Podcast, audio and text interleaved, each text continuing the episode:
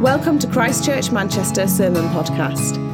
CCM is one church that meets every Sunday in various locations across Manchester. For more information about who we are or about our Sunday meetings, please visit www.christchurchmanchester.com. My home is not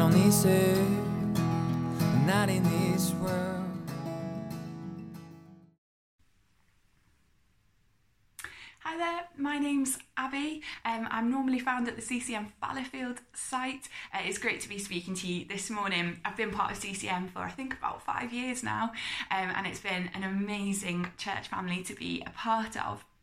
Uh, we're starting a new series today called Only Jesus, and our key text for this series is Colossians. So I'm going to give you a summary of the book whilst you flick to Colossians in your Bible. Colossians was written by Paul, and he wrote it to the church plant in Colossae, the Colossians, and, and he wanted to kind of develop this personal connection with the people that he hoped to teach and serve. He didn't want to just go from city to city asserting his apostolic authority. So this letter has quite a personal tone. And it would have probably been really significant because Paul wanted to forge such a relationship with the church in Colossae that he could start to call out the heretical teachers that had infiltrated that community. And Paul was most likely writing this from a prison in Ephesus, which was on the sort of sea coast of modern Turkey. So let's read our passage and unpack the theme of only Jesus makes us fruitful. So we're in Colossians 1, and we're going to read um, Colossians 1, verses 1 to 14. Paul, an apostle of Christ Jesus, by the will of God, and Timothy, our brother. To God's holy people in Colossae, the faithful brothers and sisters in Christ, grace and peace to ye from God our Father. We always thank God, the Father of our Lord Jesus Christ, when we pray for you because we have heard of your faith in Christ Jesus and of the love you have for all God's people. The faith and love that spring from the hope stored up for you in heaven, and about which you have already heard in the true message of the gospel that has come to you. In the same way, the gospel is bearing fruit and growing throughout the whole world, just as it has been doing among you since the day you heard it and truly understood God's grace. You learned it from Epaphras, our dear fellow servant, who is a faithful minister of Christ on our behalf, and who also told us of your love in the Spirit. For this reason, since the day we heard about you, we have not stopped praying for you. We continually ask God to fill you with the knowledge of His will through all the wisdom and understanding that the Spirit gives, so that you may live a life worthy of the Lord and please Him in every way bearing fruit in every good work, growing in the knowledge of God, being strengthened with all power according to his glorious might, so that ye may have great endurance and patience, and giving joyful thanks to the Father, who has qualified you to share in the inheritance of his holy people in the kingdom of light. For he has rescued us from the dominion of darkness and brought us into the kingdom of the sons he loves in whom we have redemption, the forgiveness of sins. So, Paul is delighted to hear about this new church. But in Paul's role as an apostle, which was someone who would uh, pursue mission and teaching, he wanted to make sure that the new believers knew how to nurture and produce more fruit as a church. And the fruit's already begun to appear. And it's interesting to see that this is what Paul focuses on when he tells them how he heard about the new church coming into being. He doesn't say that he's heard about their new learning and wisdom. He does, of course, want them to grow in understanding and wisdom. But that's not the telltale first sign of life. He doesn't say he's heard about their newfound holiness, their following really strict rules, their religiosity although he does want them to live a new sort of life. Paul chooses to highlight one key thing the fruit that appears quietly but surely within a genuine Christian community soon after it's planted. And what's the sign of life in this church? Well, verse 8 says it's their love in the Spirit. Their love in the Spirit. The way they lived their lives marked them out. So I wonder, what are the signs of a life lived with Jesus do you display? Does your life echo the sign of God at work in you? The church in Colossae was in a society marked by lust and anger and lies. It was chaotic. But they were different because of their encounter with the living God. Their families were known for kindness and gentleness. They were known for forgiveness and acceptance of one another as members of the same family, even where there were major differences of race, of background, of culture. And this was the sign of God at work in them. So I've got three main points for us today to help us unpack this passage and go away with some learning. And the first is to bear fruit, you first have to plant a seed. The church in Colossae was thriving because the gospel was transforming hearts, and therefore the whole community could see this. Verse 5 says that the word of truth of the gospel was the seed planted in Colossae. The seed, the word, is powerful. So when it is spoken, God works through it, spreading the plant of new life, of colour, of fragrance and fruit in every place. And this might remind you of the parable of the sower, the story where seeds fell on some good soil and the plants grew up and they grew and produced absolutely loads of fruit because they were on good soil. The good news brings new creation. And our God is on a mission to make all things new. Do you have the truth of the gospel planted in you? Do you know Jesus as your Saviour? Proverbs 13, verse 12 tells us that hope deferred makes the heart sick. And I think a huge amount of the pain and the suffering we see in the world around us is because our culture is kind of got this massive amount of hope deferred. People are seeking out hope in all sorts of things, all sorts of indulgences and stuff that ultimately isn't good for them. You know, is it any wonder that the UK is known as the addictions capital of Europe? So many people are having difficulties with alcohol and drugs. It's estimated that alcohol and drug addiction can cost the nation £36 billion per year. Many people around us in our halls, in our streets, our workplaces, the places that we visit, are losing hope and living without a story that brings belonging and purpose. We are part of God's renewal plan. And if we want to be fruitful, we need to be in right relationship with God. The seed of the gospel must be planted in us. The narrative of the Bible begins with humanity walking and talking with God in the Garden of Eden and ends with humanity walking and talking with God in a renewed heaven and earth. You see, what starts in a garden ends in a garden city. Between Eden and the renewed heaven and earth is this story of decreation, the created order unraveling through sin then we have the story of recreation, which finds its climactic moment in the life, death, and resurrection of Jesus. Some people might say that our faith is escapism. We just believe in this stuff, but it's not true. It, it doesn't mean anything. But our story is of God making his home in us, healing and restoring every aspect of brokenness in our world. And the church in Colossae had the seed of the gospel planted in them. They knew the truth and they were set free. They had this gospel planted in them so that those around them were shown that they could stop hoping in the promises of the world and start hoping in the faithful, good promises of God. Second point a plant will only grow if it's nurtured. I wonder if any of you acquired a plant in lockdown. I know a lot of my friends did um, and enjoyed looking after some house plants during all of that time at home. And hopefully, you'll remember from primary school that a plant needs various things to grow. It needs rich, good soil for those roots to go down deep and bring in nutrients. It needs water. It needs light. And some plants might also need just the right temperature, just the right setting. And some really needy plants will need someone to talk to them or to sing to them.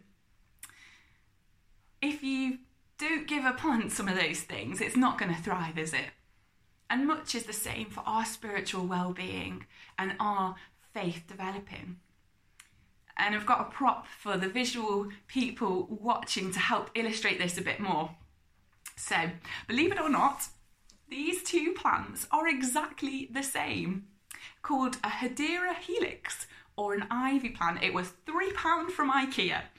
But this one is crispy, it's withered, it's dull, it's pretty much dead. I don't know why we still have it, to be fair. But this one, this one is green and vibrant and growing and full of life. Well, how could two plants living in the same house turn out so different? Well, I'll put my hands up and say that this one got a little bit neglected, whilst this one had a prime spot in our living room, meaning that it got way more attention and nurturing. For a plant to grow, it needs to be nurtured. And what does Paul say about nurturing our faith? Well, in this passage, he's explaining that when people become Christians, when they accept Jesus as their Saviour, God plants in them a new sense of his presence and love, his guiding and strengthening. But this sense needs to be nurtured and developed. And we're actually given some directions in our passage in Colossians. And um, if you have a look at verses 10 and 12, we're to live a life that is worthy of the Lord. We are to produce good things. We are to grow in our knowledge of God. And we're to be thankful. And actually, to do this, God has given us his power so that we can have great endurance and patience. Jeremiah 17, verses 7 to 8 says this Blessed is the man who trusts in the Lord, whose trust is the Lord. He is like a tree planted by water that sends out its roots by the stream and does not fear when the heat comes, for its leaves remain green and is not anxious in the year of drought, for it does not cease to bear fruit. To flourish, we need to be connected to Jesus. We need to be planted by streams of living water. And practically, I think that means we need to think about our lifestyle, our rhythms that bring us more in step with the kingdom. And for some of us, that might mean a change in priorities or a change of perspective. And as believers, we're continually learning to live how God wants us to live. It's not about being perfect. It's not about taking all of this and trying to put it all in place at once. It's about continually learning and listening to God. Not because He's a dictator who wants to control us like puppets, but because God is the great gardener who knows what is best for His creation. Only because of the new covenant in Jesus can we enter into this thriving and beautiful new life.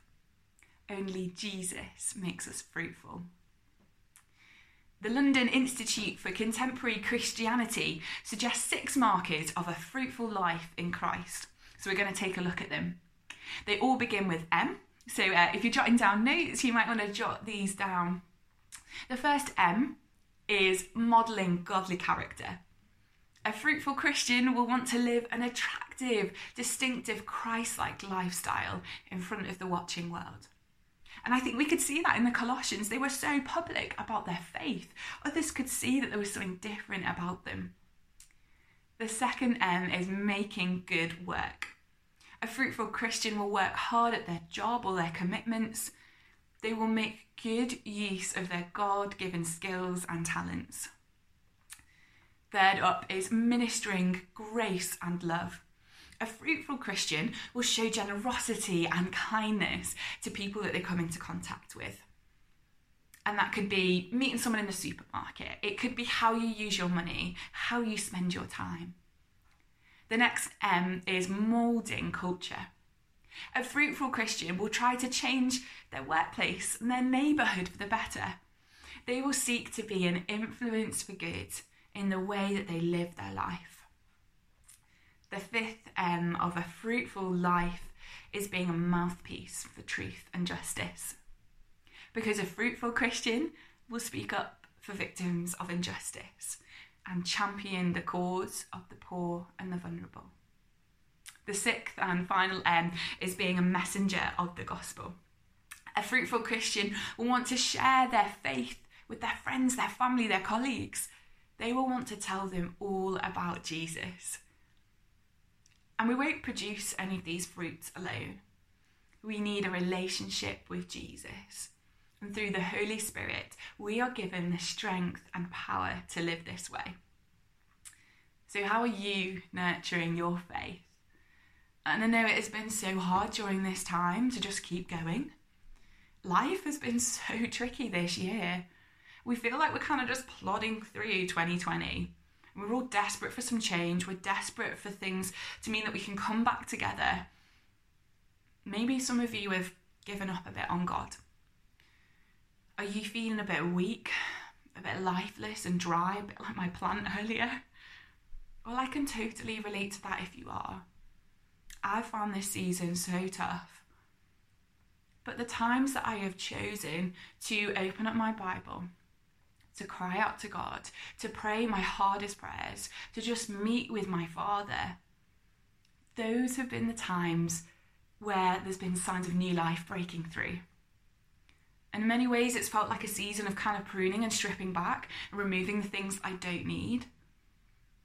But also, it's been really hard, and there's been many of the things that I love and enjoy that I've not had access to. But actually, we can choose to worship. We can trust in the one who knows how to bring the dead to life. We are given that promise again and again in Scripture. I love this quote from Kay Warren, who's an author. Circumstances may appear to wreck our lives, but God is not helpless among the ruins. If you're feeling wrecked and just surrounded by brokenness and those ruins, well, God wants to breathe new life into you. And we are invited to plant our roots deep by that living water. And we can take inspiration from the church in Colossae and put our hope in God. Because God's intention is for human life to flourish and bear fruit. My third and final point for us today is that a fruitful garden gives glory to the gardener. Jesus said, I am the true vine. Abide in me. Stay in me. Branches that abide in me will be fruitful. So Jesus promises that if we stay in the vine, we will continue to bear fruit.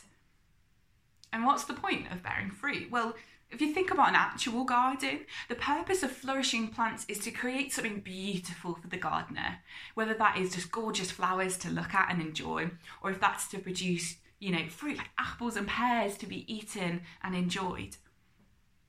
By remaining focused on Jesus, we are producing good fruit that gives glory to God. Our actions should be pointing to the majesty, grace, and love of our God.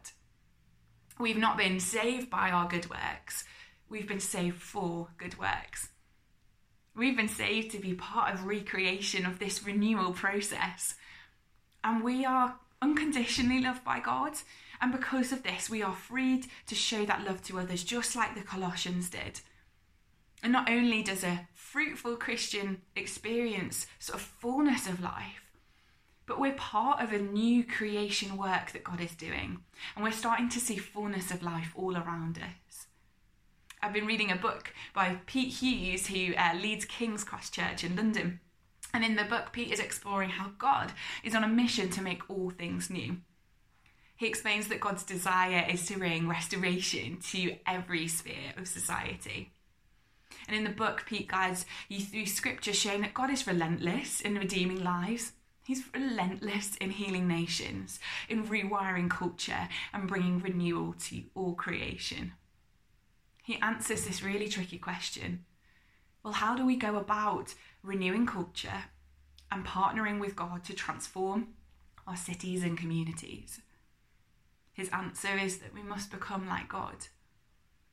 From God's identity, all of his actions flow, and it is in the activity of God that we are redeemed and transformed. God's doing redeems and transforms our being, and our being then overflows into our doing. So if you see our good works, point back to that identity of God. The language of likeness or image bearers is used throughout the Bible. It's also seen in royal ideology from Mesopotamia and Egypt. And at that time, kings and priests uh, were designated the image or likeness of a particular god. They were tasked with representing that deity. The task of royalty is to rule. And humanity has been given the task to be God's royal representatives. We are invited to be fruitful and to multiply. So, with a royal identity, humanity is given a royal task to rule and be part of renewal. See, our multiplying, our, our planting churches, our, our starting community groups, our getting involved in transforming communities is the means by which God's own glory fills the earth. And I believe that amongst those who are watching, who are joining this service today, are individuals with dreams to see the city of Manchester transformed. I believe that there are business ideas, there's startups and leaders whose good works are part of God's renewal plans. A life pleasing to God doesn't have to be boring. I think the Colossians are a testimony to that. Living a life with kingdom mentality can be exciting. See, I love being part of a church like CCM that's not scared to do new things, to plant more sites, to just have a go at stuff, and to be obedient to what the Father's saying. And for some people today, you might actually just be realizing, oh, I've kind of walked away from my identity as a daughter or of a son of the King. I want to remind you that you are his royal representative and that only Jesus is going to make your life fruitful. Only Jesus will give your life true meaning and satisfaction. So, just to sum up, to bear fruit, you first have to plant a seed. A plant will only grow if it's nurtured, and a fruitful garden gives glory to the gardener. We're to direct the attention of our minds to the word of God's promises and we're to seek in all humility the help of the Holy Spirit. We're not doing this alone. Wouldn't it be amazing if people saw CCM in the way that Paul saw the Colossians? Not for our own glory, but so that they would experience the love of God and all of that glory would point back to Him. My prayer is that we would be known as a church that loves one another and loves our community deeply, and that ultimately this is going to bring glory to our amazing God. Um, I'd just like to read a little passage to finish up before I pray. So, if you want to join me in finding Isaiah 55 in your Bible, if not, I'm just going to read it for us because this has been a passage I've come back to again and again uh, during this really tricky season. And I feel like for some people, they need to hear these words again. Come, all you who are thirsty, come to the waters. And you who have no money, come buy and eat. Come buy wine and milk without money and without cost. Why spend money on what is not bread and your labour on what does not satisfy? Listen, listen to me and eat what is good, and you will delight in the richest of fare. Give ear and come to me. Listen, that you may live. I will make an everlasting covenant with you, my faithful love promised to David. See, I have made him a witness to the peoples, a ruler and a commander of the peoples. Surely you will summon nations you know not, and nations you do not know will come running to you because of the Lord your God, the Holy One of Israel, for he has endowed you with splendour. Seek the Lord while he may be found Call on him while he is near. Let the wicked forsake their ways and the unrighteous their thoughts. Let them turn to God, and he will have mercy on them, and to our God, for he will freely pardon. For my thoughts are not your thoughts, neither are your ways my ways, declares the Lord. As the heavens are higher than the earth, so are my ways higher than your ways, and my thoughts than your thoughts. As the rain and the snow come down from heaven and do not return to it without watering the earth and making it bud and flourish, so that it yields seed for the sower and bread for the eater. So is my word that goes out from my mouth. It will not return to me empty, but will accomplish what I desire and achieve the purpose for which I have sent it. You will go out in joy and be led forth in peace, and the mountains and the hills will burst into song before you, and all the trees of the field shall clap their hands. Instead of the thorn bush will grow the juniper, and instead of the briars, the myrtle will grow. This will be for the Lord's renown, for an everlasting sign that will endure forever. Yes, Heavenly Father, I thank you so much just for, um, yeah, this passage in Colossians that we've got uh, so much from today. I thank you for Paul's writings that were just full of encouragement and Thank you that you, um, through this passage, have shown us so much of what it is to be a disciple. That we need to be actively nurturing our faith as we pursue living a life for you, Lord.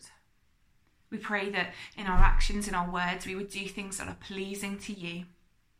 Lord, we ask that you would show us how we can flourish, how we can do good works for you, Lord Jesus. Amen.